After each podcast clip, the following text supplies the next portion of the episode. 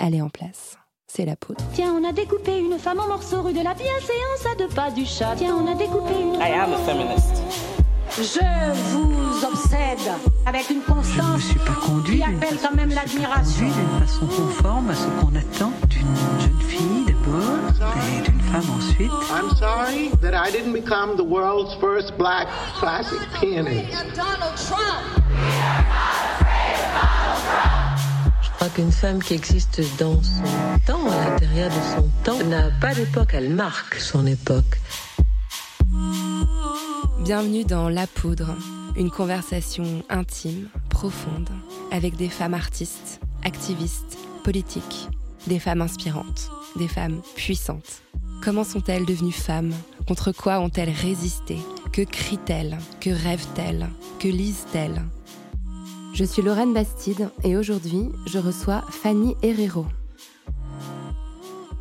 Je trouve que c'est un espèce de carnaval ridicule. On passe tellement de temps à commenter les robes des actrices bien plus que leur travail, bien plus que leur performance, bien plus que ce qu'elles ont à dire, alors que pour les comédiens, on se pose pas bien la- pas beaucoup la question, quoi.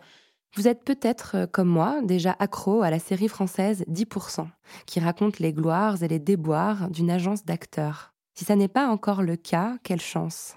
Vous allez pouvoir la découvrir et vous en régaler après l'écoute de l'épisode. Derrière cette série, il y a une femme, Fanny Herrero, scénariste. Une fille brillante qui a également été comédienne et qui connaît par cœur le milieu du cinéma. Son expérience lui sert à en décrypter les travers et à en dénoncer subtilement les stéréotypes. Dans la saison 2 de 10%, un épisode, pourtant tourné bien avant qu'elle n'éclate, résonne étrangement avec l'affaire Weinstein. J'ai adoré cet entretien qui m'a beaucoup éclairé sur l'importance des représentations dans les œuvres de fiction. Je vous préviens, Fanny Herrero est si cool et passionnante que vous risquez de mourir d'envie de devenir son amie. Avec Fanny Herrero, nous avons parlé de rugby, du Festival de Cannes et de Camille Cotin. Fanny Herrero, vous êtes scénariste pour la télévision. Vous écrivez des histoires que tous les Français regardent.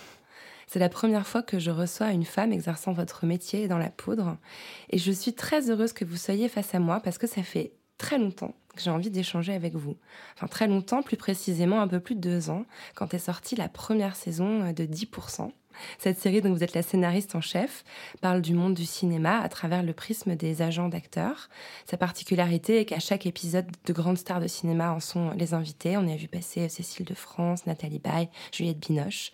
C'est un succès colossal, aussi bien critique que d'audience. Certains épisodes ont fait jusqu'à 20% de part d'audience, ce qui est vraiment énorme en télé. Bon, la seconde saison, moi, je l'ai regardée sur Netflix. Je l'ai littéralement bingé. Je me suis fait les six épisodes en une soirée. Et pendant tout le long, je me disais, mais j'adore cette meuf, j'adore cette meuf. Et donc, cette meuf, c'était vous. Euh, c'est grâce à vous, je crois, on va en parler en tout cas, que les femmes et les hommes dans 10% échappent à un certain nombre de stéréotypes de genre. Alors il y a bien sûr le personnage devenu complètement emblématique d'Andrea, incarné par Camille Cotin, euh, l'un des plus beaux rôles de lesbienne de la fiction française. Bon après il n'y en a pas beaucoup, faut dire. Mais en fait, c'est tout le temps dans 10% que les trajectoires des personnages sont libérées d'un tas de clichés. Et ça fait un bien fou. Moi, je vois en vous, euh, je suis pas la seule, une sorte d'incarnation française euh, des Shonda Rhimes et d'Elena Dunham, ces fameuses showrunners américaines qui, en créant Girls, Orange is the New Black ou Scandale, ont complètement changé la représentation des femmes à la télévision. Ce dont la chercheuse Iris Bray parle très bien dans le livre Sex in the Series que j'ai lu euh, avant de vous rencontrer. Bref, je voulais commencer par une question un peu générale, peut-être un peu compliquée aussi. Est-ce que vous pensez que la télé peut changer le monde?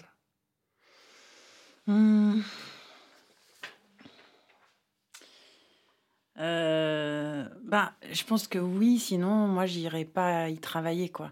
Enfin, c'est pas que j'ai cette ambition-là, mais quand on écrit, euh, on faut avoir quelque chose à dire, sinon c'est pas la peine. Si on ouvre juste un robinet, c'est pas intéressant.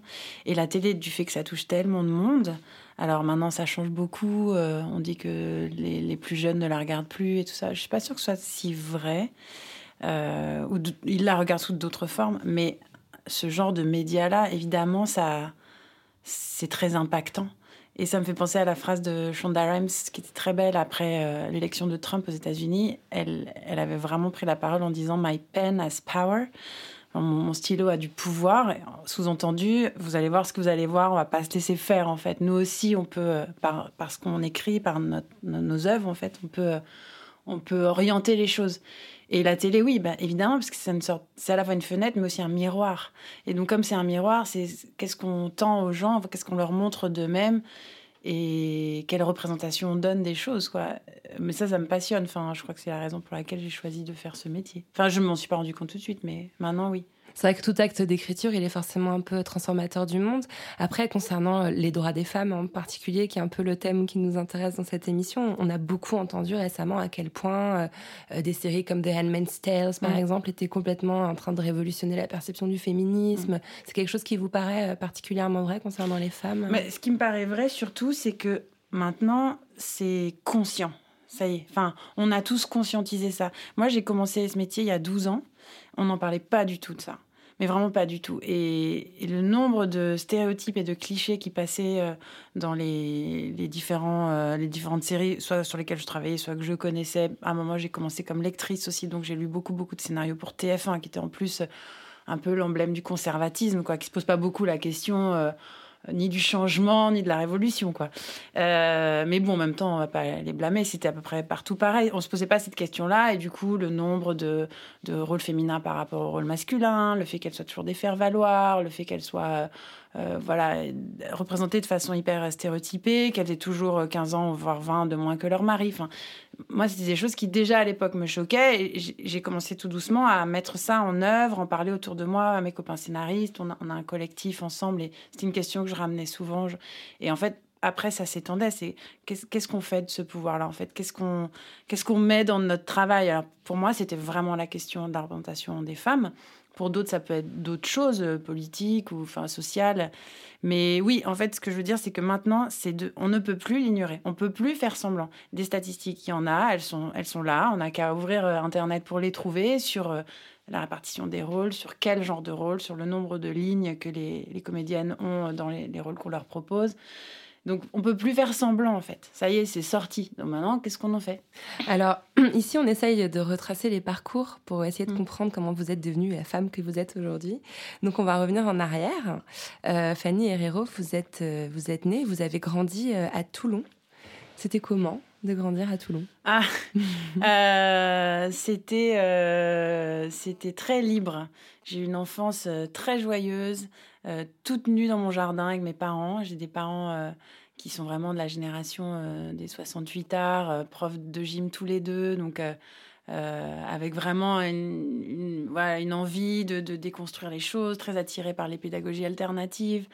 Euh, donc euh, voilà, on a, mes parents étaient naturistes, euh, on a, on, jouait dehors tout le temps. C'est une enfance au soleil, en liberté, avec pas énormément de contraintes et beaucoup beaucoup d'amour. Donc euh, une enfance très joyeuse. Oh, Ça a l'air chouette, ça fait carrément rêver. C'était assez chouette.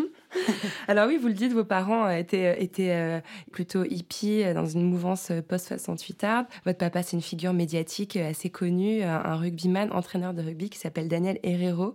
Moi, j'ai des souvenirs de le voir euh, porter des messages euh, très contestataires, euh, politiques, très à gauche. euh, Et je me demandais si c'est quelque chose qu'on vous avait transmis euh, dans votre enfance. Est-ce que vous avez eu ces, ces convictions politiques assez tôt Euh, hyper fort, hyper fort. Alors même que, mais même c'est au-delà de mes parents, enfin même euh, plutôt du côté de mon père, mais c'est une famille euh, de gens assez modestes, ouvriers, donc communistes depuis longtemps. Mes grands-parents avaient un petit restaurant où il, une petite pension en fait pour les ouvriers des chantiers navals de la Seine-sur-Mer à côté de Toulon. Donc il y avait un, il y avait quelque chose. Ouais, on était déjà marqués quoi. Mes oncles aussi étaient vraiment de, gauche et mes parents aussi.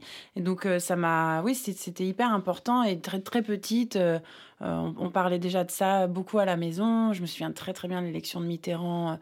Mais bon, après, Toulon, c'est pas, c'est pas un territoire euh, connu pour, Non, pas particulièrement. pour, pour, euh, être de gauche, quoi. Au contraire. Et bon, dans ces années-là, il n'y a pas encore l'extrême droite, mais euh, je pense qu'on devait être 10 dans la ville à, à, à klaxonner, à vouloir faire la fête, le sort de l'ex Mitterrand. Euh, mais oui, oui, oui, c'était, c'était important. Moi, j'écrivais des, des discours euh, euh, pour, euh, je sais pas, contre, contre Pol Pot et Pinochet euh, quand j'étais petite. On était, j'étais hyper sensible. Mes parents étaient vraiment euh, super pour ça, ce qui nous ont ouvert aussi euh, à ces questions-là, mais au monde. Enfin, on, on s'intéressait à la politique même des autres pays. On savait ce, que, ce qui se passait à Cuba, on savait ce qui se passait au Vietnam. Enfin, il y avait, il y avait une conscience. Euh, et du coup, euh, oui, j'étais très sensible à ça, à l'injustice, ouais, à la question sociale en fait. Et votre maman, c'était quel genre de femme quel Et genre de ma femme? mère, et ça c'est intéressant, c'est que hum, après mes parents n'étaient pas totalement hippies non plus parce qu'en fait ils viennent aussi de milieux euh, relativement conservateurs, très rural du côté de ma mère, ouvrier du côté de mon père, en plus d'origine espagnole du côté de mon père, famille de rugbyman, donc c'est des familles où les, hommes ont beaucoup d'importance et puis il y a des choses qui se font, des choses qui se font pas. Donc euh, mes parents, peut-être les deux de, leur fratrie, se sont distingués par un esprit beaucoup plus libertaire mais ils étaient quand même retenus aussi par, euh, ben, par des traditions familiales un petit peu plus conservatrices. Donc il y a, y a un peu les deux. Mais ma mère, euh, ma mère c'est quelqu'un à la fois d'assez discret, qui n'a pas, qui s'est pas, qui a pas choisi de, de, de faire une carrière. Elle, elle était juste prof, puis elle, elle a arrêté. Elle n'a pas vraiment tracé sa propre route, ce que je regrette un peu pour elle, parce que je pense qu'elle aurait eu beaucoup de capacités. Mais en revanche, euh, pour nous, ses enfants, pour euh, mon père et, et no- notre famille, c'est quelqu'un qui est, très important parce qu'elle est justement assez atypique. Elle a énormément de fantaisie, elle est un peu faux folle, elle est très féministe. Et donc elle, elle est arrivée dans la famille de mon père où c'était donc ces gens d'origine espagnole, rugbyman, où il y a un peu les hommes d'un côté, les femmes de l'autre, et puis jamais question qu'une femme puisse avoir une, une- un intérêt pour le rugby autre que faire à manger, laver les, les chaussettes sales euh, et encourager un peu. Mais et ma mère, elle, elle se piquait d'analyse, de technique, euh, trop et elle se retrouvait à table à participer aux discussions avec euh, le grand-père, les oncles qui tous la regardaient mais comme une folle. Et euh, mon père qui savait pas trop euh, s'il devait un peu lui dire mais tais-toi. En même temps, je pense qu'il devait c'était aussi pour ça qu'il l'aimait. Et en même temps, ça le mettait un peu mal à l'aise. Moi, j'ai toujours trouvé ça génial, quoi. Comment ma mère mettait les pieds dans le plat et comment elle a aidé aussi vachement euh, les sœurs de mon père, qui étaient plus jeunes qu'elle, à stand-up, quoi, à relever le menton et à, s'extraire aussi de cette culture quand même très patriarcale qu'il y a du côté de mon père. Alors pour ça, elle est, c'était la petite révolution elle toute seule, quoi. Et vous le transmettez, ça aussi? Mais vachement. Bah après, c'est c'est c'est pas. Vous avez pas dans le frère? Discours. Ouais, j'ai un grand frère. Ouais. J'ai un grand frère. C'est pas dans le discours, mais c'est dans c'est dans les faits, quoi. Euh, L'idée que euh, c'est pas parce qu'on est une petite fille qu'on on, on a moins d'opportunités, moins de choses à faire. Enfin, encore une fois, on, on était euh, élevé dans un, rapport au corps euh, très ouvert, très libre. Ça aussi, je remercie ma mère pour ça. C'est quelqu'un qui a une féminité, euh, pour le coup, pas du tout stéréotypée, qui est pas du tout dans une sorte de... qui, qui, est, qui est très belle, qui est toujours très belle, mais qui est très jeune, qui était très belle, mais dans une beauté très fraîche et très libre. Voilà. Euh, se souciant assez peu de son look, euh, se maquillant pas. euh, donc une féminité vivante en fait, qui s'exprime, qui joue, qui, qui va aller se rouler dans le sable, euh, faire la folle, prendre des bains de minuit, se grimper aux arbres, Vous voyez ce genre de choses où en fait c'est joyeux d'être une femme. On n'est pas là pour faire jolie, on n'est pas là pour être euh, ni pour servir la soupe, ni pour euh, être dans les apparences. Mhm. Et ça c'était c'était très fort, ça m'a beaucoup beaucoup marqué. Pas du tout dans la sophistication en fait. Vous parlez beaucoup de, du, du corps et euh, j'ai l'impression que c'est quelque chose euh, enfin, que j'ai re- retrouvé dans votre parcours à plusieurs reprises dans votre discours. Et je crois que le sport a une place importante dans votre Mm. éducation. Si je me trompe pas, vous avez euh, fait un, un sport-études en Mm. volet. Vous avez Mm. même été euh, Mm. dans l'équipe de France junior. Est-ce que ça vous a apporté un rapport particulier justement à, à votre corps, au corps? Bah, alors pour le coup, euh, évidemment, mais maintenant que j'ai vieilli avec le recul, je suis pas sûre qu'il soit si positif que ça. Ah ouais. Mais parce que le sport de compétition et de haut niveau, euh, c'est quand même tout sauf la liberté, quoi. Ouais. C'est évidemment un, un- comment dire un, un rapport à soi très conscient, euh, très discipliné, euh, qui peut être beau aussi parce qu'on apprend à endurer l'effort, à se dépasser. euh, et puis moi, je faisais un sport collectif, donc ce que j'en retire de, de très positif et très beau, c'était d'être à plusieurs, de gagner à plusieurs. En plus, le volleyball, vraiment typiquement, c'est peut-être plus que tous les autres sports co comme il y a pas de, on n'attrape pas la balle dans ses mains et on la renvoie pas, on se déplace pas avec la balle dans ses mains. En fait, on ne fait que la taper. Que la renvoyer à Voilà, donc c'est vraiment des Ouais. échanges très rapides. Et donc là, le collectif est encore plus, euh, plus fort, quoi, plus important. Euh, mais ce que j'en retiens surtout, c'est c'est quand même des années d'abnégation, de, de discipline, de frustration, de- d'être pesé, mesuré tous les mois. Euh, dès qu'on commence un peu à... Enfin, c'était des années d'adolescence, moi, quand j'étais en sport-études. Donc, j'y suis rentrée à, à 14 ans. Je suis sortie après mon bac à 17 ans. Donc, pendant ces trois années-là, euh, c'est des années où les filles, ben, le corps se transforme. Et là, toutes celles qui commençaient un tout petit peu à prendre du poids et tout, c'était c'était plus dur pour elles. Les, les, on était pesées, mesurées, et c'était affiché dans les couloirs, hein, les mesures. Qu'est-ce que c'est Et il y avait des garçons Horrible. aussi, parce qu'on était un sport études, nous, il y avait une section volet, mais il y avait, il y avait des garçons qui faisaient du tennis, du tir à l'arc, de la planche à voile, de l'athlétisme. Enfin, les autres sections étaient plus mixtes. Nous, on était la seule section que pour filles.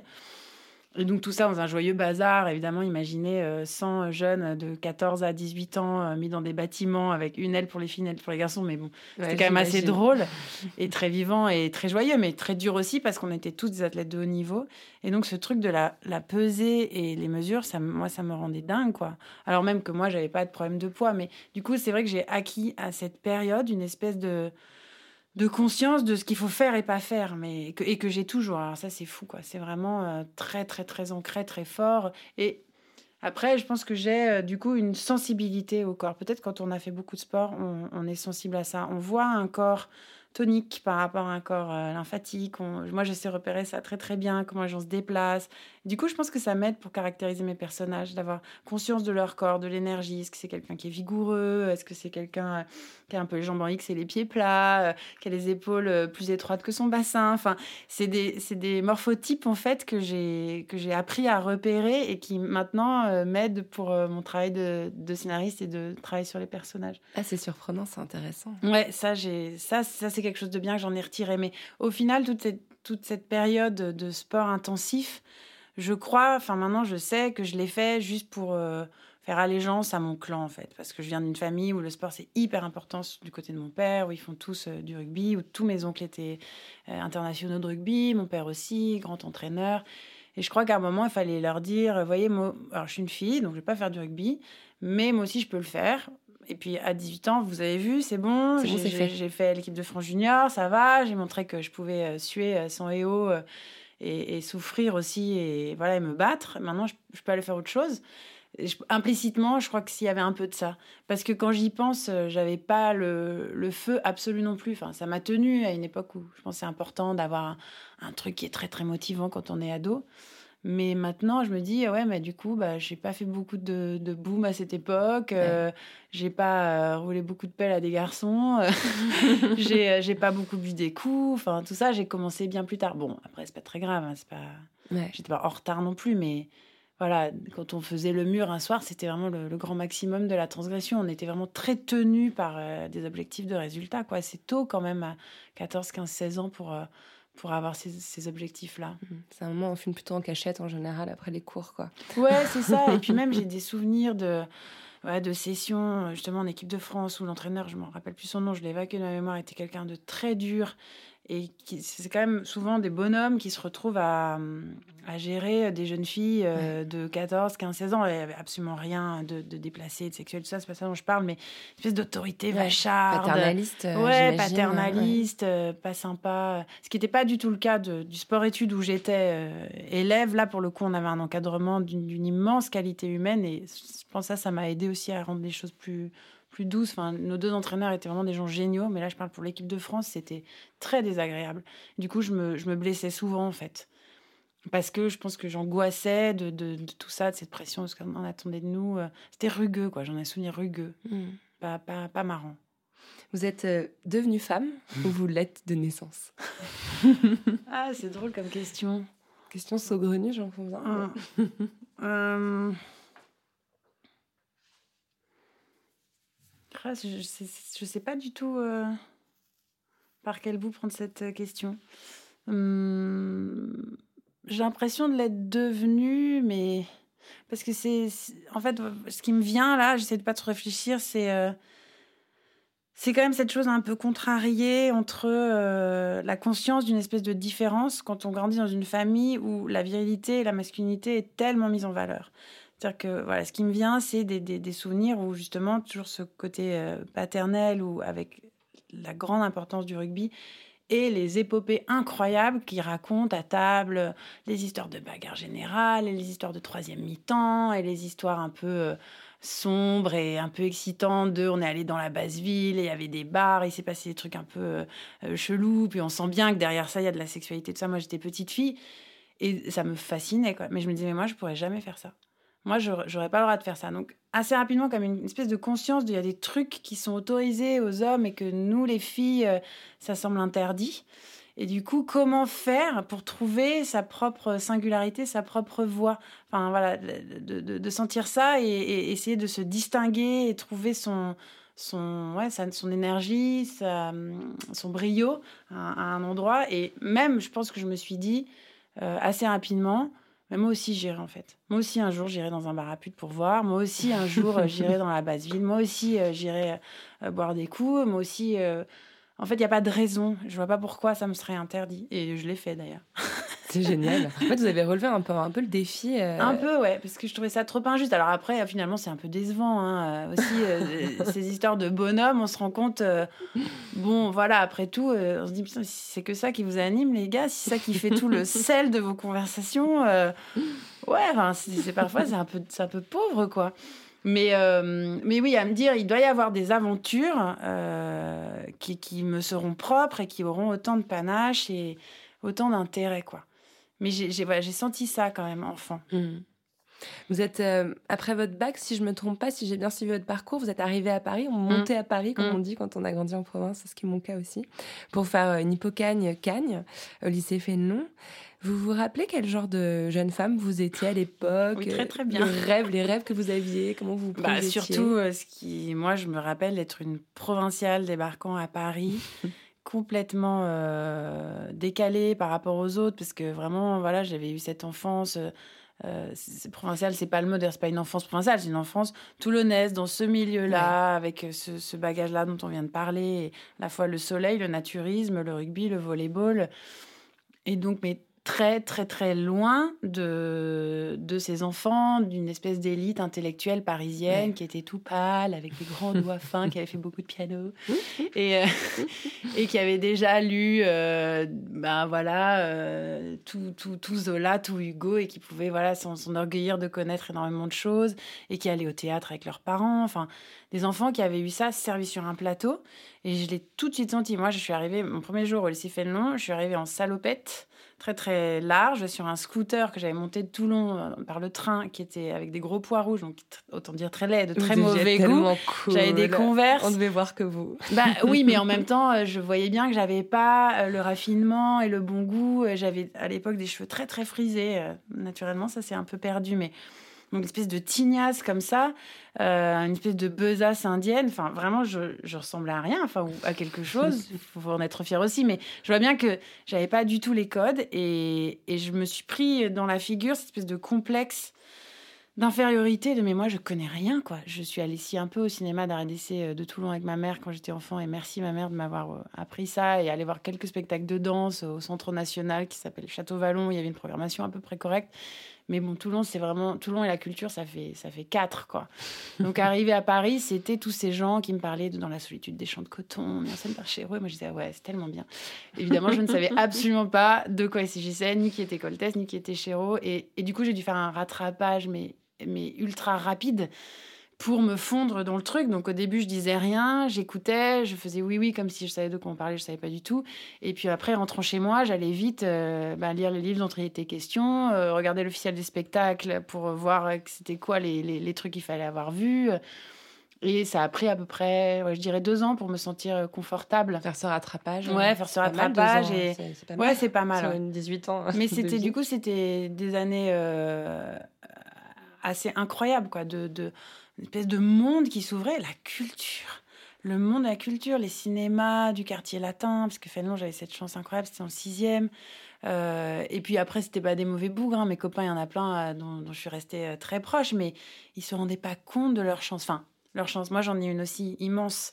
Mais de cette chance-là, en Du fait. privilège que vous avez eu Mais du avec cet accès privilège de, à de- la voilà, de, en fait. de grandir entouré de gens qui leur parlent de choses Mhm. éclairées, éclairantes, euh, stimulantes, d'aller euh, dans des musées, d'aller au théâtre, d'avoir des abonnements, de connaître la musique classique. Que moi, enfin, je, je- mes parents étaient des gens très ouverts et tout ça, mais on n'avait pas du tout ça en fait. C'était Mhm. pas ça qui nous intéressait. Bon, c'était d'autres trucs. hein, Après, on- enfin, tout finit par se rejoindre et faire euh, ce qu'on est devenu. Mais Vous Donc, avez euh, souvenir d'un livre ou d'un film en particulier qui, à cette période-là, vous a vraiment impacté Vous êtes dit, ça, ça me change la vie? Mmh, ouais, je pense que c'est c'est les surréalistes en fait. C'est André Breton, Nadja, euh, qu'on a étudié, mais qui du coup pour moi, il y a ça et les filles du feu euh, de, de Nerval, Aurélia, les filles du feu. Euh, oui, soudain un chant, bah oui, c'est deux figures féminines d'ailleurs, un chant euh, amoureux, passionné, poétique, euh, complètement dingue quoi. Mhm. Alors, vous avez fait des très hautes études. Euh, vous avez fait la, la prestigieuse London School of Economics et puis aussi euh, Sciences Po à Paris. Alors, j'ai lu cette phrase dans une interview. Je crois d'ailleurs que c'est une interview que vous avez donnée au site de- des alumni de, de Sciences Po. Mm. Vous dites Je venais de consacrer des années à mes études supérieures, donc à la fin de Sciences Po. Cela avait été une- d'une grande d'une grande richesse intellectuelle, mais j'avais le sentiment d'être enfermée dans mon cerveau. Mm. J'avais besoin de m'exprimer de façon plus physique, plus créative. Et là, c'est le premier aller-retour que j'observe Mm. entre votre corps et votre cerveau. On a Mm. l'impression que c'est deux entités un peu différentes, que vous nourrissez pas de la même façon. Mm. Ce C'est- hyper vrai. C'est un un problème que j'ai. Euh, mais oui, oui, à l'époque, c'était très, très fort. Euh, J'ai fait donc euh, mes deux années d'Hippocane une année à Londres, les deux années de Sciences Po. Donc tout ça, ça fait cinq. Euh, avec quand même à chaque fois, euh, un peu comme au sport-études d'ailleurs. Alors, J'ai retrouvé cette espèce de discipline, mais là, pour le coup, c'était intellectuel. Euh, des concours à passer quasiment tous les ans. euh, des, voilà, des échéances, des rendus. Enfin, c'était, c'était quand même dur, quoi. Sciences Po moins que la prépa. La prépa, j'ai trouvé que c'était extrêmement exigeant. Ouais. L'année de Cannes, franchement, c'est, un tunnel, quoi. Après, c'est génial parce qu'on apprend énormément de choses. Mais Les, devoirs sur table de 6 heures. euh, ah ouais, mais quand j'y, quand j'y aussi, pense, je me dingue. dis, mais en même temps, c'est génial. Enfin, bon, j'ai un métier aujourd'hui aussi où je suis beaucoup dans mon cerveau, mais c'est quand même fou la somme de travail qu'on, avait sur les épaules, ce qu'on ingurgitait, ce qu'on devait euh, comprendre, analyser, euh, re- ressortir. Enfin, après, c'était fort, quoi. Je sais pas si j'en serais capable aujourd'hui. Mes analyses de texte et tout. J'en ai un très beau souvenir, mais bon, en tout cas, c'était très euh, mental, quoi. Et, effectivement, ça faisait un peu un, choc parce que j'arrivais de mes années avec énormément de- de- d'activités physiques, de sport, et je suis passée de tout à rien. Je suis rentrée euh, en 4, j'ai arrêté toute pratique physique et je me suis mise uniquement à étudier. Et ça, ça a été pendant cinq ans. J'ai fait un peu de boxe au milieu euh, quand j'étais à Sciences Po. Mais c'était pas grand chose, quoi. Non, j'ai vraiment, à un moment, j'ai l'impression que j'ai commencé un peu à dépérir euh, physiquement et que c'était voilà tout dans la tête et, et pas suffisamment dans le corps. Mais Je trouve que c'est un équilibre qui est dur à trouver, mais ça, ça continue encore aujourd'hui, alors même que ma vie est complètement différente. Mais garder de l'espace, surtout à Paris, en fait, garder de l'espace pour un, un épanouissement. euh, Un équilibre entre les deux parties. mais oui, fait. mais c'est pas juste dire faire du sport, mais comment s'oxygéner, comment se défouler. Euh, j'ai pas bien trouvé par où ça passe. En plus, chez moi, c'est un peu radical. C'est un peu où euh, je me mets à fond euh, dans un truc comme le volet et c'est 20 heures par semaine, ou un peu rien, quoi. Donc, euh, et c'est un peu pareil aussi pour les études, quoi. D'un coup, c'était, ça pouvait être, enfin, parce que j'avais cette exigence-là, euh, il fallait que ce soit des choses de très haut niveau, quoi. C'était ça qui, qui m'appelait, qui m'intéressait. J'ai quand même un, côté assez compétitif. Et donc, à la fin de Sciences Po, euh, alors même qu'on me proposait un boulot, enfin, parce que j'avais fait un espèce de stage dans la pub, on me proposait, euh, ça y est, tout de suite, un, boulot à ma sortie de Sciences Po, très bien payé, déjà, déjà bien. Et bon, évidemment, il n'était pas question que j'allais travailler dans la pub, mais, mais euh, surtout, je me disais, mais non, mais là, je vais pas rentrer dans un bureau, en fait, c'est pas possible, quoi. Il faut à nouveau que je retrouve de l'air. Et donc, c'est là où j'ai eu envie de faire du théâtre. Au début, je pensais que ça serait qu'une année, puis finalement, c'est devenu beaucoup plus long. Mais euh, oui, oui, il fallait que je trouve, mais il fallait que je trouve une façon d'exprimer euh, quelque chose d'assez personnel, en fait. Mhm. Et je cherchais comment à l'époque. Je crois que je savais pas trop comment. Une dimension aussi artistique, en Ouais. fait, que vous Mm. cherchiez, pas Mm. que physique, en Mm, fait. mm, mm, mm. Exactement, ouais. Et donc, vous devenez comédienne. Alors, Mm. euh, c'est un métier dont, on, dont on parle régulièrement dans l'émission, qui est, on le sait, très objectivant quand Mm. on est une femme. Mm. Moi, j'ai toujours imaginé comme un endroit où on rentre dans une salle où on dit Ah non, t'es trop vieille, t'es trop Mm. jeune, t'es trop grosse, t'es trop mince, t'es trop belle, t'es pas Mm. assez belle, etc. C'est c'est ça Vous l'avez vécu comme ça? Ah, je l'ai vécu totalement comme ça. C'est en fait, j'ai- j'ai Enfin, j'ai quand même essayé, donc il, il fallait que ça m'apporte, euh, j'imagine, suffisamment de, de plaisir euh, pour, pour continuer quand même, parce que j'ai fait ça pendant quelques années. Alors, les années d'études, de- d'école, de, théâtre ont été vraiment géniales. Parce que là, il n'y a pas encore trop de pression, en fait. On est, on est en formation, puis il y a vraiment un, un groupe, on monte des spectacles, on a envie de tout dévorer, on a l'impression qu'on peut tout jouer, la tragédie, la comédie. On cherche aussi son, son registre, son terrain. Ça, j'ai j'ai adoré, je me suis beaucoup amusée. Après, à la sortie, c'est c'est- c'est une autre affaire, parce que là, le réel vous rattrape Ouais. violemment. Ouais. Je- J'étais pas une très bonne comédienne, parce que j'étais suffisamment bonne quand même pour en vivre pendant quelques années, donc c'est quand même pas rien. Je n'étais pas non plus complètement une crevarde que personne n'emploie jamais. Mais euh, j'ai pas trouvé non plus ma famille, mon, voilà, ma compagnie ou le réalisateur vraiment avec qui je- je- j'ai quelque chose à, à explorer, à chercher. J'ai pas trouvé ça, donc j'ai un peu navigué entre différents trucs. J'en ai vécu, voilà, je faisais mes heures, j'étais intermittente, mais avec une frustration mais immense en fait d'être. J'ai l'impression en fait que ce qu'on retenait de moi, c'était pas du tout ce que j'étais. Donc il y avait un truc physique. Moi, je suis, je suis grande. J'étais à l'époque un, un peu plus athlétique que maintenant. Euh, J'ai un, je sais que j'ai un visage, euh, comment on dit, euh, euh, enfin une, une, une, une- une beauté peu classique, on va dire, parce que j'ai un, un nez assez fort, les mâchoires assez dessinées, une grande bouche, les dents de travers. Enfin, je suis assez lucide sur ça, mais du coup, je pense que j'avais pas d'emploi. euh, J'avais pas ce petit minois que souvent ont les comédiennes françaises, mais pas non plus. Pas la euh, jeune première. euh, ni la jeune première, ni, ni la bonne, un peu enveloppée, qui va jouer souvent les servantes. Enfin, j'avais pas vraiment d'emploi, quoi. D'ailleurs, mes profs de théâtre me disaient, mais toi, tu, tu commenceras à faire carrière à 35-40 ans. C'est cool, j'en ai 23. Plus que 15 Ça va être long. Ouais, c'est ça. En fait, mais parce que j'avais pas cette mignonnerie, en fait. Ouais.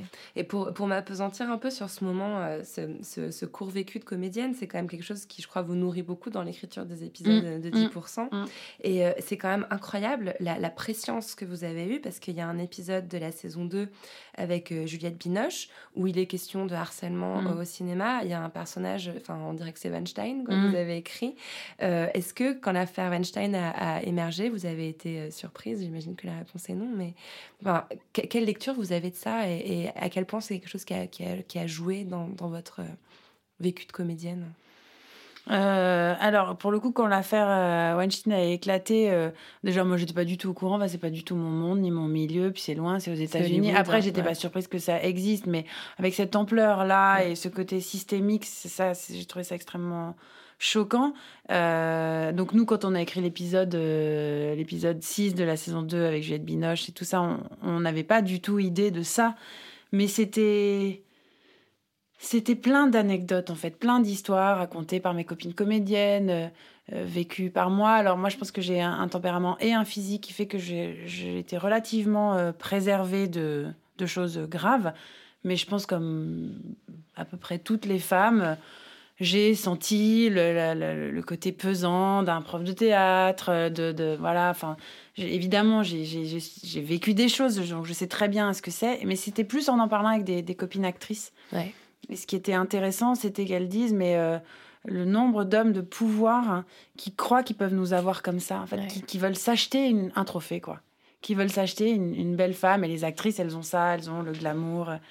Et donc ça, ça m'in- ça m'intéressait. Ça m'intéressait de le mettre dans le contexte canois aussi, qui est justement euh, l'incarnation du glamour et, et où en même temps, je suis toujours choquée, alors même que je sais que c'est aussi un endroit euh, d'amour du cinéma et, qui est un endroit où vont les cinéphiles vraiment euh, convaincus. Donc, je voulais pas du tout juger ça, ni la qualité, ni euh, tiens cette année la palme a été remise un tel il y a une polémique. Enfin, c'était pas du tout ça le sujet. Mais ce qui me frappe, moi, euh, j'y suis peu allée, hein, j'y suis allée quelques fois, mais même quand je regarde voilà les, les comptes rendus euh, sur le festival de Cannes, c'est à quel point c'est déséquilibré le traitement qu'on réserve aux actrices et celui qu'on réserve aux acteurs. À commencer par leur tenue. Donc moi, c'était mon point d'entrée dans cet Ouais, épisode de fait, Binoche, c'était ouais. la tenue. C'est qu'à un moment, les gars, ils vont à Cannes, ils mettent un smoking et ça y est, ils, ils pensent à autre chose. Et ils peuvent penser euh, à leur rendez-vous et à aller voir des films et à, la- à leur projection et à, à tout ce qu'ils veulent. Les actrices, elles vont se prendre la tête, mais pendant des jours et des jours, sur quelle robe, et on va y avoir des marques. Avec des de enjeux financiers, avec des de enjeux sponsors, financiers, avec des de enjeux d'image, avec des de- enjeux de, de tout, et puis de comment elles se vivent. Alors là, du coup, enfin, ça nous emmènera à parler sur euh, pourquoi euh, elles en arrivent aussi à y accorder tant d'importance, parce qu'elles deviennent un peu esclaves, euh, consentantes de, de tout ça. Ça fait partie du jeu. Mais en fait, ce jeu-là, à un moment, je trouve que c'est une espèce de carnaval ridicule. On passe tellement de temps à commenter les robes des actrices bien plus que leur travail, bien plus que leur performance, bien plus que ce qu'elles ont à dire, alors que pour les comédiens, on se pose pas, bien la- pas beaucoup la question, quoi. Ouais. Parce qu'ils sont tous habillés pareil. Mais alors, du coup, je me disais, mais à un moment, enfin, quand est-ce que, un, soit les hommes vont prendre ça aussi pour eux, se dire, mais dans ce grand carnaval, les grands festivals, pourquoi on s'habille pas avec plus de fantaisie, nous aussi? Pourquoi on n'y met pas un peu plus euh, d'importance Enfin, Pourquoi leur apparence ne compte pas plus que ça? Et, et que en revanche, enfin, ça se calme un peu du, côté des, des femmes, quoi, qu'on leur lâche un peu la bride. Ce serait fabuleux qu'on ait notre robe noire, euh, manche Mais voilà, euh, c'est-à-dire qu'à un moment, les un truc, euh, voilà, Ça un truc tout simple, quoi, où on se, on se pose pas trop la question, puisque, mais la question des chaussures, la question des accessoires, c'est-à-dire que c'est, moi j'y suis allée encore une fois allée quelques fois, c'est un enfer en fait Mhm. de porter des talons euh, à Cannes, parce qu'on marche beaucoup, parce qu'on passe d'une projection à une soirée, puis un dîner, puis une autre soirée. Enfin, je- on dirait que je me plains, il y a, il y a pire Non, au mais- monde non, comme mais ça. hein, mais- symboliquement, c'est important. C'est même euh, Christiane Taubira qui disait récemment euh, que si les lieux politiques avaient été prévus pour les femmes, il n'y aurait Mais pas oui, de gravier dans de les gravier. cours. J'ai trouvé ça vachement Mais juste parce que c'est important ce genre de détails. en Mais c'est génial. C'est- important de marcher quand, à l'aise et un homme en chaussures plates, il a jamais ce questionnement de j'ai mal aux pieds.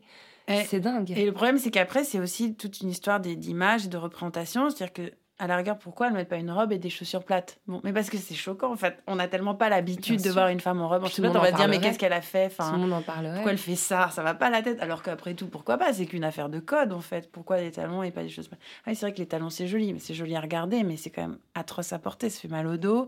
On peut pas marcher, on peut pas courir. Donc voilà, moi j'avais envie de rentrer dans l'épisode par, par ça, juste ça, cette histoire du costume, du vêtement. Et puis après, l'emmener vers, euh, vers l'idée du- d'une femme qui est là aussi pour représenter quelque chose, qui doit bien se tenir, qui doit être, euh, qui doit faire jolie. Et donc cet homme qui se greffe sur l'intrigue qui vient la convoiter. Jusqu'à la fin, où, en fait, la première idée que j'avais eue sur cet épisode canois, c'était vraiment l'actrice. Donc il se trouve que ça a été Juliette Binoche complètement euh, dégueulasse sur scène en fait. Enfin, j'avais même imaginé que c'était plus que ce qu'on a réellement joué, mais je voulais vraiment que sa robe soit déchirée, qu'elle soit hirsute, enfin que ça ressemble vraiment plus à rien, quoi, qu'on renverse tout.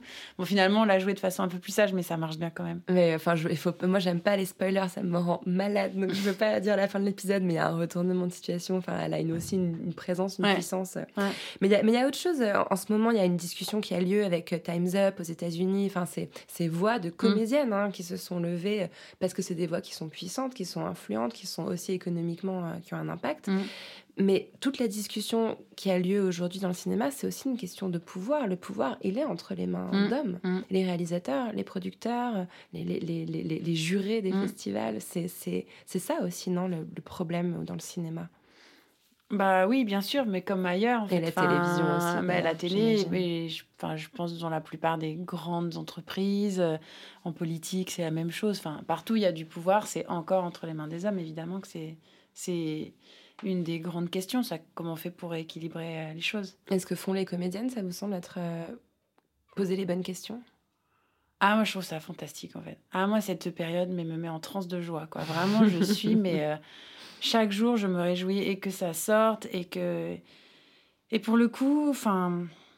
Je comprends les gens qui, qui s'inquiètent de, de, de ces excès, et, mais j'ai juste envie de leur dire, mais vous, vous connaissez des changements radicaux dans les mœurs, euh, dans la société, qui sont pas passés par de l'excès. Enfin, à un moment, il faut faire entendre sa voix. On est obligé d'y aller, quand même. Obligé de, bah, certaines vont se montrer seins nus, euh, d'autres vont hurler, d'autres vont lâcher des noms de façon un peu euh, ouais, excessive, peut-être abusive. Peut-être il y a des endroits, il va y avoir quelques endroits on va se rendre compte que peut-être c'était pas complètement vrai. Bah, enfin, pour combien ou c'était vrai? Donc, euh, à moi, ça m'est complètement égal. Alors là, l'excès, mais allons-y, les filles, quoi, vraiment. Mais comme à un moment, les communautés ont besoin, enfin, comme euh, les Noirs l'ont fait pour se révolter, comme euh, les homosexuels l'ont fait pour euh, attirer l'attention sur eux, enfin, quand à un moment, le traitement devient juste insupportable, il faut hurler, quoi. Et c'est pas grave, ça fait un peu de bruit, enfin, je veux dire, ça passera. Alors là, mais vraiment, moi, ça, me- vraiment, je suis, je suis, ça me met à la fois en colère et extrêmement en joie. Ça me rend totalement euphorique. Je, je pense qu'on est à un tournant majeur euh, de, de la vie dans les sociétés occidentales, en fait. Sur cette question-là, hein, du, du rapport Et entre les hommes et les femmes. Et, et c'est génial que les actrices s'en emparent et ça m'étonne pas du tout parce qu'en fait, elles sont euh, justement parce qu'elles nous représentent. C'est nos représentantes, c'est elles qu'on voit euh, à l'image. Mhm. Et donc, elle, elle charrie un peu tout, en fait. Et justement, comme c'est nos représentantes, comme elles ont apporté tellement de poids, peut-être en- encore plus que les, femmes ordinaires de, voilà, de, la vie euh, quotidienne. Mais ces actrices-là, elles, ont, elles en endosent des rôles. Elles nous représentent toutes. Donc à un moment, ce soit elles qui disent mais on n'en peut plus, on n'en peut plus être traité comme ça, on n'en peut plus euh, d'être voilà de servir euh, ou de potiche ou de de- d'objets sexuels, et que toutes celles qui disent oui mais elles ont bien voulu jouer le jeu et tout ça, mais ah non mais ça ça m'insupporte aussi quoi, parce que c'est nier justement tous les paramètres qui font que c'est un système. Ah, Donc euh, voilà. Alors revenons à l'écriture et à votre parcours. Donc euh, vous avez fait après cette, ce petit détour par votre corps, vous êtes revenu à votre cerveau. donc vous êtes mis à, à Mm. écrire euh, en tant que donc scénariste. Le, le premier film que vous avez écrit c'était avec votre frère. Je Mm. crois que c'était Mm. un téléfilm d'Arte que j'ai regardé d'ailleurs en partie, qui a été diffusé en 2007, qui s'appelle Fort comme un homme. Mm. C'est quand même très genré Mm. comme titre. Mais le personnage c'est un rugbyman qui pose nu, Mm. qui tombe amoureux, Mm. qui finalement se laisse un peu griser par la notoriété, Mm. par le glamour. Donc, est-ce que déjà à l'époque, vous aviez une volonté euh, de briser les stéréotypes Mm. de genre? Ah oui, complètement. Mais après, bon, ce téléfilm-là, il est quand même assez raté euh, pour plein de raisons.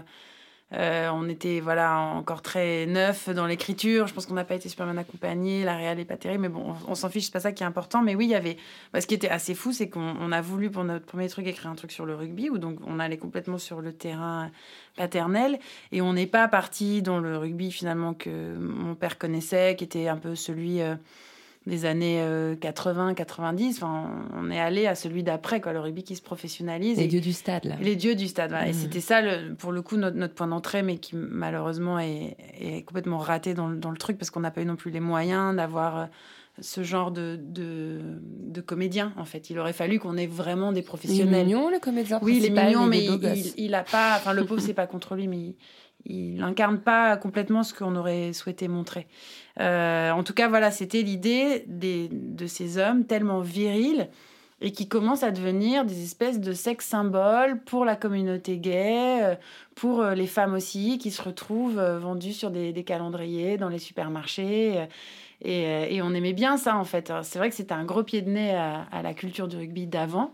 C'était voilà, d'autres valeurs, c'est des valeurs qui sont plus ambiguës, plus spectaculaires, plus, plus sur l'argent aussi et la réussite. Mais, euh, mais c'était un beau sujet. On est passé à côté, le truc est raté, mais, euh, mais si c'était à refaire, je me dis, il y a vraiment un truc à creuser là-dessus Mhm. aussi sur euh, soudain un jeune homme qui se rend compte qu'il devient aussi un objet de désir et de convoitise et, et qu'on on- on s'intéresse à lui aussi pour son corps en fait. Depuis quelques jours, je, je lis des choses de vous, j'écoute. Moi, je connais pas énormément de choses du cinéma, ni de ce métier de scén- scénariste. Et j'ai l'impression que c'est quand même vraiment un drôle de métier. Vraiment, hein, parce qu'en fait, il y a tout un tas d'enjeux qui sont liés à l'ego, à Mm. l'humilité. Mm. euh, bah, et alors, j'ai compris qu'en France, contrairement aux États-Unis, un scénariste est rarement envisagé comme le vrai chef ou comme le vrai père ou la Mm. vraie mère d'une série. Euh, on a tendance à attribuer plutôt ce rôle au réalisateur. Euh, donc vous, en fait, vous écrivez des choses qui sortent vraiment de vos tripes, et ensuite vous devez en quelque sorte euh, confier le bébé euh, à quelqu'un d'autre. C'est une, une lecture. Alors, de, moins en moins et voire pratiquement plus aujourd'hui. Mais, mais ça a été long, en fait, ce parcours-là. Et mon parcours, il correspond un peu à celui de ma corporation, en fait. Euh, parce que euh, ben, on a commencé à prendre conscience de, de ça il y a une, une grosse dizaine d'années, justement parce que les grandes séries américaines sont arrivées avant et ont fait leur révolution culturelle. Et il y a un modèle nouveau, en fait, de, pour raconter des histoires qui arrivé. Vous avez créé un collectif hein, qui s'appelle Ouais. SAS en 2007 avec d'autres Ouais. scénaristes, beaucoup de femmes d'ailleurs dans Mm. la dans la. Mais dans c'est très mixte. Ouais. Très mixte. Mais, euh, mais du coup, le, le métier a changé. En France, enfin, c'est pas, on, on faisait très peu de, de séries. Souvent, c'était plus des espèces de collections où c'était, euh, euh, vous savez, des espèces de 90 minutes qui reviennent quatre ou cinq fois dans l'année. Ou alors, il y avait un peu peut-être du Navarro, du Gillesco. Mais pareil, c'était du 90 minutes.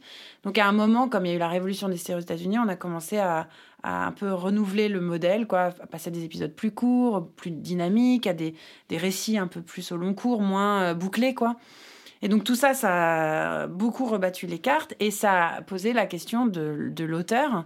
Mais sauf qu'en France, on était très très englué dans une vieille tradition qui vient du cinéma où, où le scénariste est juste à la, au service du réalisateur en fait. D'ailleurs, souvent les réalisateurs disent mon scénariste, Ouais, comme vrai. ils disent mon chef d'éco, euh, mon premier assistant. En fait, on, Ouais, les scénaristes sont au service des réalisateurs et des, des grands scénaristes de cinéma euh, en France, on n'en connaît pas. Enfin, s'il y a un peu de Thomas Bidgarn, on connaît le nom, euh, mais c'est peut-être le seul. Enfin, ou souvent les réalisateurs écrivent aussi ou coécrivent. Ou souvent le, le- le fait de devenir réalisateur ou réalisatrice, c'est un peu l'objectif d'un scénariste. Je pense Ouais. à Rebecca Zotowski Oui, qui oui. était à la base, qui est passée dans la poudre, euh, Ouais. qui était scénariste mais qui est devenue réelle, quoi, Oui, comme si c'était l'objectif ultime en fait. Ben oui, alors après, ça, ça dépend des gens. Il y a des gens qui ont envie de ça, qui se disent, mais en fait, je peux pas écrire juste pour transmettre à quelqu'un d'autre, c'est insupportable. Et des gens qui le supportent très bien, ou des gens qui sont un peu entre les deux comme moi. mais euh, ça dépend des projets. Mais en gros, voilà, ce qui s'est passé, c'est qu'on on a commencé à réaliser que pour qu'une œuvre soit intéressante, il fallait qu'elle soit qu'elle ait un cœur en fait, un cœur qui bat quoi, et comme vous dites, un peu des tripes, et que ça, en télévision, en, en l'occurrence, c'est le scénariste, parce que le développement, ça commence par un scénario. L'idée au départ, c'est- c'est c'est un auteur qui l'apporte. Les réalisateurs arrivent très tardivement dans le process euh, en télévision. Et pendant des années, on faisait comme si ça, euh, alors que c'était l'évidence, on la voyait pas. Quand je dis on, c'est les, les, les chaînes, enfin voilà, les décideurs dans les chaînes, les, producteurs et les réalisateurs eux-mêmes, et les scénaristes habitués en état de fait, euh, en souffraient, mais en courbant un peu les chines, parce qu'aussi on est, on est une profession où effectivement psychologiquement c'est assez intéressant, mais il y a un petit côté un peu euh, retranché derrière son écran. Mais bon, progressivement, moi j'ai eu beaucoup de chance d'arriver à ce moment-là, parce qu'il s'est passé aussi... il y a eu un gros shaker quoi, dans les dix dernières années, ça, ça a Sous l'influence des. États-Unis, toutes ces séries cartonné, qu'on a tous regardées. Bah, euh, C'est-à-dire qu'à un moment, on voit des séries incroyables arriver qui nous mettent des énormes claques à tous. On dit, mais comment ils font Pourquoi on fait pas ça nous? Pourquoi on fait pas ça et comment ils font? Et donc on regarde. Ah d'accord, donc il y a un chef scénariste qui est le chef tout court et qui suit le projet de A à Z jusqu'à la livraison des épisodes. Et il y a des writing rooms avec plein d'auteurs. Ah mais parfois ils sont 10, parfois ils sont 20, parfois ils sont 100. Mais c'est incroyable Et là, et on commence à voir comment ils s'organisent. Alors on est très très loin encore d'avoir ce genre de modèle aussi industrialisé, aussi hiérarchisé, mais on a quand même tout doucement euh, regardé des trucs et essayé de l'adapter à, à notre façon à nous, beaucoup plus artisanale, plus, plus petite. Bah, puis aussi, on a un marché qui est, qui est beaucoup, beaucoup moins grand. Mais, et progressivement, cette question de la qualité d'une œuvre tient aussi au respect de son auteur et au fait qu'on puisse mettre en valeur le travail de l'auteur et, le, et se mettre tous au service de ça jusqu'à la fin. Ça a commencé à faire son chemin. Mm. Et maintenant, ça commence à être euh, de plus en plus le cas, mais il y a encore, il y a encore pas mal de séries où les auteurs, euh, selon la personnalité un peu du réalisateur, peuvent être euh, encore exclus du, du, voilà, du programme. Mais de plus en plus, c'est un peu rentré dans les mœurs qu'il faut, faut compter avec euh, le scénariste et que le réalisateur doit apprendre aussi à se mettre au service d'une équipe, euh, Mm. d'un projet qui est plus grand que lui, en fait. Ouais. En plus, souvent, les réalisateurs en série, ils viennent, ils font un, deux, trois épisodes et puis ils s'en vont. Ouais.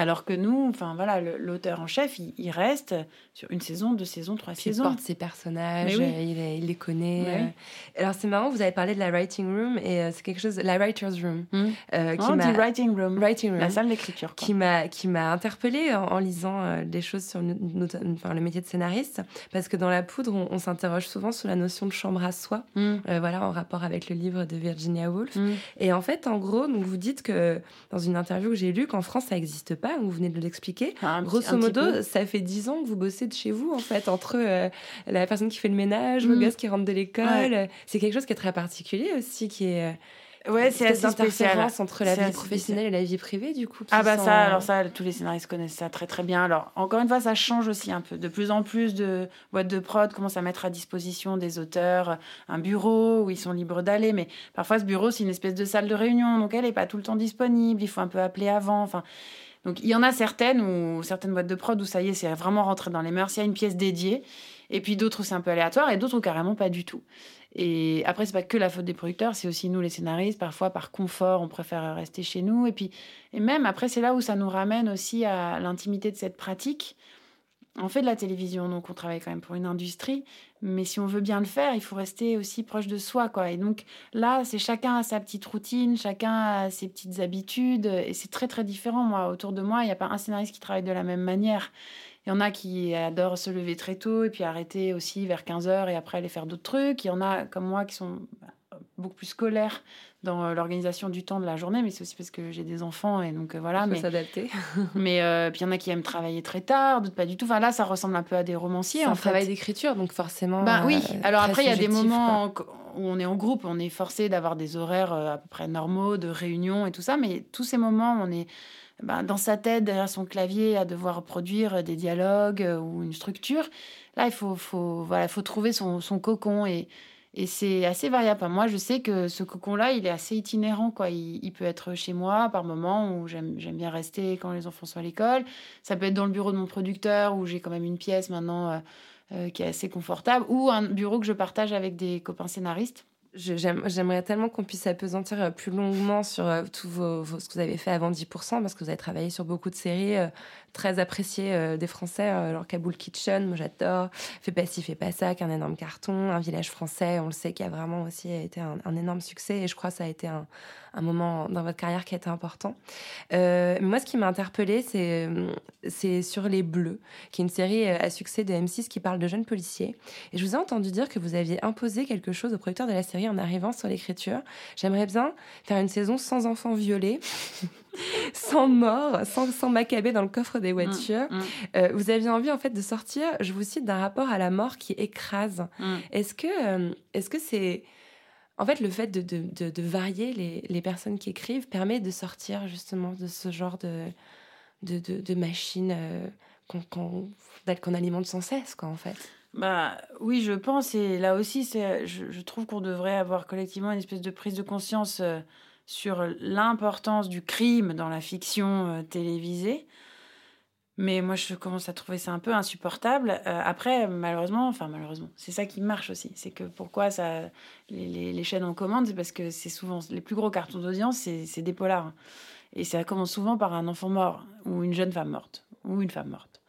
Euh, donc c'est déstabilisant quand même. Enfin, je sais pas, il doit y avoir des, des études qui sont faites là-dessus. Genre pourquoi? Alors est-ce que c'est c'est le plus petit dénominateur commun, ce qu'on appelle en anglais le who done it. Il faut- voilà, il y a un mort et on va chercher qui a tué quoi. Donc ça, forcément, ça capte l'attention. Mais je me dis, mais il y a quand même d'autres façons de capter l'attention. Il y a d'autres, même si on doit être dans un environnement criminel, comme c'était le cas des Blurs, c'était de la comédie policière, mais c'était quand même des jeunes flics, les héros.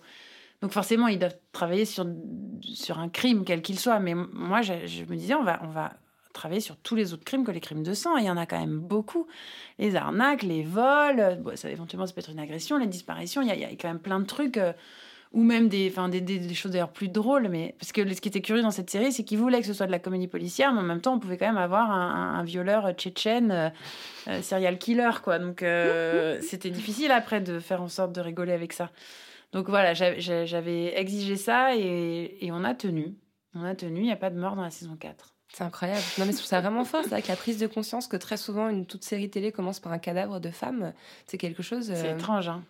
Ouais. faut en sortir un moment. quoi. Ben, c'est ça. Et après, voilà, les- le, le genre policier se renouvelle aussi. Et puis, un, un- un super polar, ça peut être aussi génial quand ça raconte une réalité, justement, ou sociale, ou, ou de ses personnages, ou psychologique. Euh, Il y en a qui savent très, très bien le faire. Mais disons, le polar lambda, moi, je trouve qu'il y a trop de polars en France. Ça veut pas dire qu'il faut pas qu'il y en ait plus du tout. Il faut garder que les meilleurs. Mais il y en a trop, ça banalise. Et, et encore une fois, je pense qu'on peut aller. euh, je pense, euh, bah, ch- choper un auditoire avec une autre forme de tension ou d'empathie. euh, c'est possible, quoi. D'ailleurs, euh, alors vraiment, il y a beaucoup d'articles, d'interviews qui ont été faites avec vous sur l'histoire de 10%, qui est Mm. vraiment euh, intéressante. C'est un- c'est une série qui a failli pas se faire, qui a Mm. passé des années dans les tiroirs, qui était à la base un polar. D'ailleurs, au tout début, c'était une enquête policière Mm. sur la mort du, du chef de l'agence. Enfin bon, ça, je renvoie les auditeurs et auditrices aux interviews que vous avez faites avant. Moi, la question qui m'intéresse, c'est est-ce que quand une série est écrite par une femme, voire par des femmes, car vous avez dans un, votre pool d'auteurs, il y a une majorité de femmes, elle est forcément moins sexiste Aujourd'hui, je pense que oui. Encore une fois, ça renvoie presque à la première question euh, que vous m'avez posée sur, euh, sur ça, où je disais, mais il y a 10 ans, on n'en avait pas complètement conscience. En fait, peut-être quelques-unes, comme quelques-unes, parce que je c'est plutôt venu par les femmes, mais on en avait collectivement pas trop conscience. Et malgré soi, on écrivait encore, euh, voilà, Pauline, 32 ans, épouse de Jean-Jacques, 45 ans. Enfin, ça semblait tout à fait normal, quoi. Ou alors Pauline, 32 ans, mère de deux ados. Alors attends. Mais enfin, mais mes copines à 32 ans, elles ont à peine leur premier, quoi, je comprends pas. Enfin, elles sont enceintes. quoi. Donc il y avait aussi toute une histoire de représentation parce que forcément, il fallait prendre des femmes jeunes qui, enfin voilà, qui sont des mères d'ados à, à, à, à la trentaine. Enfin, c'était insensé, quoi, et qui sont forcément plus jeunes que leur mari. Un, un truc quand même avec la jeunesse et la beauté. Ouais. Ou une façon de décrire les personnages. Ça, c'est un, un producteur américain euh, génial qui a, qui a rapporté euh, tous les stéréotypes dans la description des personnages féminins. Le nombre de fois un personnage féminin est décrit par son physique et pas par son tempérament par rapport au personnage masculin où ça va de soi. Je l'avais vu cette étude. c'est incroyable. Même dans les castings, euh, Ah, mais c'est on demande un homme euh, courageux cérébral et une femme blonde à forte poitrine. Ouais, c'est ça, à, peu près ça.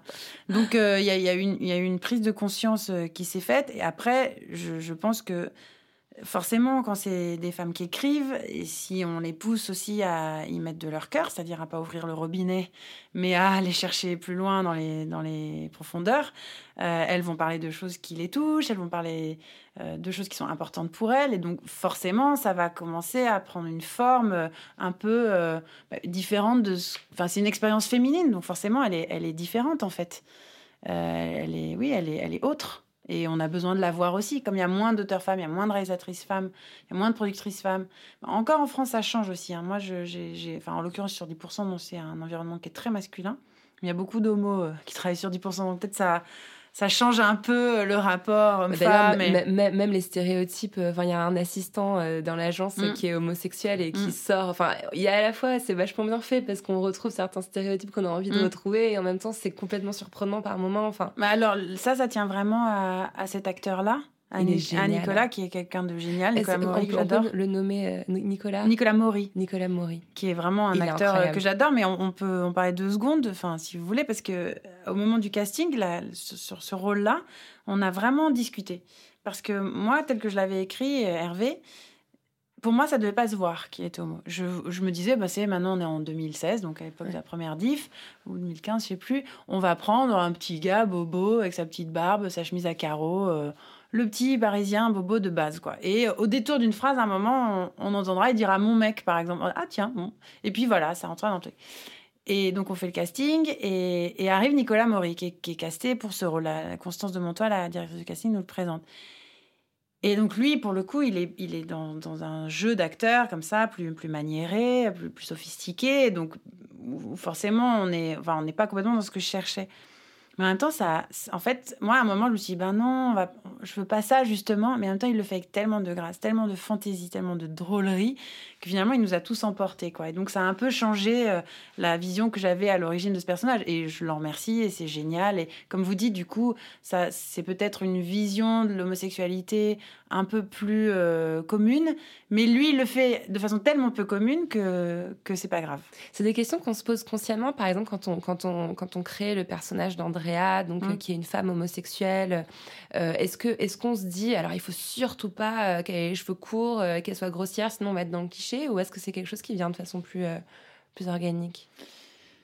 Euh, ça, c'est le genre de choses qui arrivent au moment du casting. Mais après, pour le personnage d'Andrea, en l'occurrence, elle était euh, déjà décrite, enfin, dès les textes. euh, De toute façon, moi, je pensais déjà à Camille Cotin en l'écrivant. Donc, j'étais déjà orientée. J'aurais, pu penser à, j'en sais rien, enfin, à une autre comédienne, mais il se trouve que je pensais à Camille, que je connaissais un petit peu dans la vie, que j'avais déjà vue. Et je sais pas, ça me semblait, elle me semblait vraiment évidente. Après, il y a d'autres filles, bien sûr, qui ont passé le casting, beaucoup d'autres. Mais donc, quand je l'écrivais, je pense que déjà, je, je pensais à ce côté euh, racé, assez sophistiqué, euh, euh, avec une, féminité assez affirmée, en fait. Oui, pour le coup, je voulais pas qu'elle soit, qu'elle soit ambiguë, qu'elle ait les cheveux courts, ou qu'elle se soucie un peu, peut-être un peu moins de comment elle est habillée. Alors, en l'occurrence, elle, elle porte jamais de robe, Andrea. Mais une canon, Cette saison, quoi. un petit peu. Mais euh, dans les saisons précédentes, euh, très peu. Elle est souvent, voilà, un peu en tailleur pantalon, en jean, avec des, des petites boots, une veste. Mais il faut le trouver, ce, ce look. Il faut qu'il soit juste aussi par rapport à une communauté euh, de, de femmes homosexuelles. Mais en même temps, c'est tellement vaste. Il n'y a pas de représentation. Mais, je, mais je voulais qu'elle soit un peu comme une panthère, en fait. Ouais. C'était une femme panthère pour moi. Hmm. Féline, quoi. J'avais plein de questions à vous poser sur 10%. J'ai littéralement pris des notes en regardant la série. Et en fait, j'ai pas du tout envie de spoiler. Je pense qu'il y a Mm. aussi beaucoup d'auditrices et d'auditeurs de la poutre qui vont aller le découvrir euh, après avoir écouté l'émission. Donc, euh, donc on, va laisser, euh, Mm. on va laisser en suspens. Mais voilà, dans, dans, dans, dans 10%, il y a des femmes euh, du troisième âge qui ont des rapports euh, sexuels. Il y a des choses. Enfin, il y a beaucoup de choses qui sont transgressées. Mm. Et vraiment, c'est un immense soulagement à regarder. Et ça vous a valu euh, un, un grand succès euh, vraiment mérité. Et vous avez été pas mal mise en avant euh, médiatiquement. Alors moi j'ai une petite lubie personnelle, c'est de relever les clichés d'écriture sexiste dans les articles parce Mm. que les journalistes sont pas en reste quand Mm. il s'agit de reproduire les clichés de genre. Alors j'en ai trouvé un beau à votre sujet dans le Figaro. Ni une ni deux, elle dévale ses six étages. On sent une fille qui a décidé d'être heureuse. Mais Sérieux, c'est quoi cette phrase? Ah, c'est étrange, oui. C'est dingue quand Ah même, oui. non? On sent une fille qui a décidé d'être heureuse. Mais c'est c'est- ça veut dire quoi? C'est vrai que c'est- c'est. Vous avez curieux. ressenti quelque chose, une approche un peu sexiste dans la... Euh, Pas tant que ça, j'avoue, mais euh, si, euh, par exemple, je, je me, je me dis souvent, euh, mais en même temps, moi, ça me dérange pas de répondre à ça, mais qu'on on va dire que je suis maman, par exemple. Enfin, je me dis, est-ce que quand on interviewe un, un, un scénariste ou un réalisateur ou un auteur, on lui demande s'il est papa? Mhm. Enfin, où est-ce que ça rentre en ligne de compte, sa situation maritale? Mais c'était peut-être l'article du Figaro d'ailleurs où je crois que ça commençait par Ouais. genre elle est maquée avec euh, un- quelqu'un qui travaille dans le cinéma. Tout à fait. Et a d'ailleurs, la votre phrase- mari, votre appart aussi, la, la- la taille de l'appart où vous habitez, très importante. Ah ouais. Ouais. Mais à l'époque, je m'étais dans un plus petit appart. Mais non, mais c'était marrant ouais, qu'elle parle de mon, de mon copain. En plus, du coup, ça, ce qui était drôle, c'est que elle gonflait un peu un truc. Il se trouve qu'il est distributeur. Alors oui, dans une, belle boîte de distribution, mais c'est pas du tout. euh, il n'est pas connu, disons. Dans le milieu, oui, mais, mais c'est pas quelqu'un de connu. Et, c'était drôle parce qu'après cet article, je voyais qu'il y avait des, un, moteur de recherche. Genre, c'était euh, Fanny Herrero compagnon, parce que les gens voulaient savoir ah, est-ce que c'est un acteur. Enfin, les gens, ceux qui avaient peut-être lu l'article, quoi. Donc c'est idiot. Mais euh, oui, c'est une façon curieuse de présenter. Enfin, encore une fois, je sais pas si on, ferait le portrait d'un réalisateur ou d'un auteur et on dirait euh, le compagnon d'une femme très connue dans le milieu de la finance. C'est étrange. Oui, mais euh, pas tant que ça en fait. Ça m'a pas tant frappé. euh. Hmm. Ouais, après, ouais, c'est inconscient en fait. Mhm. Alors, euh, on a parlé un peu de la, de la chambre à soi, euh, de la writing room. Mm. Euh, Enfin, vous parlez de, de votre, de la maternité qui a été souvent mise Mm. en avant dans les articles. Vous avez quand même euh, pratiquement accouché en écrivant la saison 2, ce qui est, Mm. moi, je trouve quand même une petite prouesse. Moi aussi. Moi aussi, j'a- j'avoue. Donc, ça amène à la question rituelle de l'émission. Je m'excuse d'avance de vous la poser. Comment vous entendez-vous avec votre utérus? Euh, Oh, c'est bien hein, quand même. Ouais. Ouais, ouais, c'est bien. Euh, En tout cas, en ce qui concerne euh, la maternité, oui, alors j'ai eu deux grossesses très, très différentes l'une de l'autre, euh, à 10 ans d'intervalle, donc des moments de ma vie très différents, avec deux papas différents, enfin, tout, tout est très différent. Mais, mais je pense que j'ai un rapport assez... euh, C'est pas apaisé à la maternité, mais... Mais... mais assez passionné, quoi. C'est très important pour moi, en fait. Parce que c'est un champ euh, incroyable, je trouve, de, de, voilà, de, de relations, d'émotions, euh, mais qui est, mais qui est pas tranquille, mais qui a un champ d'exploration, en fait. Mm. Et vous le rattachez forcément à la maternité, alors cet utérus, c'est- la première chose. L'utérus, oui, vous- m'aurez dit votre vagin, par exemple, j'aurais pas répondu la même chose. Ou vos ovaires, ou... euh, mais quand même, oui, l'utérus, je, je sens que c'est la matrice. Alors après, si la question c'est plus symboliquement avec ma féminité, Ouais. avec le fait d'être une femme, euh, oui, là, je prendrais un autre biais. Oui, je, je me sens, euh, ouais, assez, assez tranquille. Et puis j'ai l'impression aussi, euh, en fait, je suis heureuse de vivre cette époque. Je me dis on a, on a eu la chance d'avoir des, des, des mères et des grands-mères qui ont quand même bien déblayé le terrain. Elles, ont, elles se sont quand même tapé euh, un boulot phénoménal et, et vraiment pas facile. Elles l'ont fait, la première révolution. Et nous, je trouve qu'on fait la deuxième, là. Peut-être c'est la troisième, je sais pas. Je suis pas experte. Ouais, après, il y en avait une avant sur le droit à étudier. Oui. euh, voilà, mais effectivement. Non, c'est peut-être la... la troisième, en fait. C'est-à-dire que là, ouais. on- n'est plus en train de combattre pour des droits.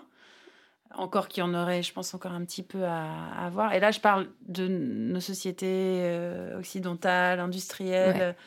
pas, enfin, pas des endroits où les jeunes filles, les pauvres, sont encore mutilées, mariées de force et ne vont pas à l'école. Bien sûr. Mais là, je parle du mouvement MeToo et tout ça. Euh, c'est une troisième révolution. Ouais. qui est une, rela- une révolution relationnelle en fait, mais qui est passionnante. Et je trouve ça encore une fois incroyable de, que les gens s'en, soucient comme de quelque chose qu'ils vont perdre. C'est tellement triste. Mhm. Et moi, enfin là après, en, en tant que scénariste, euh, et, et pas seulement femme, mais j'entends aussi ah mais on, on pourra plus rien dire ou on peut plus rigoler. Et je trouve ça insensé. Je leur dis mais bien sûr qu'on pourra encore dire plein de trucs et rigoler. C'est juste l'humour va évoluer. Enfin, à un moment, on, on fait plus des blagues sur les négros et les bougnoules, mais ça y est, enfin, on s'est habitué quoi. Ça paraît juste plus, plus plus très ouais. indiqué de faire ce genre de blagues. Bon, mais est-ce que l'humour pour autant n'existe plus? Non. Alors on, on fera peut-être plus des blagues sur les blondes et, et les poufs. On fera des blagues sur euh, les harceleurs. euh, Enfin voilà, il y aura d'autres types de blagues en fait. Et euh, donc euh, non, en fait, oui, je suis heureuse d'être une femme à cette euh, à cette période. Je suis heureuse de vivre ça. Ça évoque quoi pour vous, la poudre?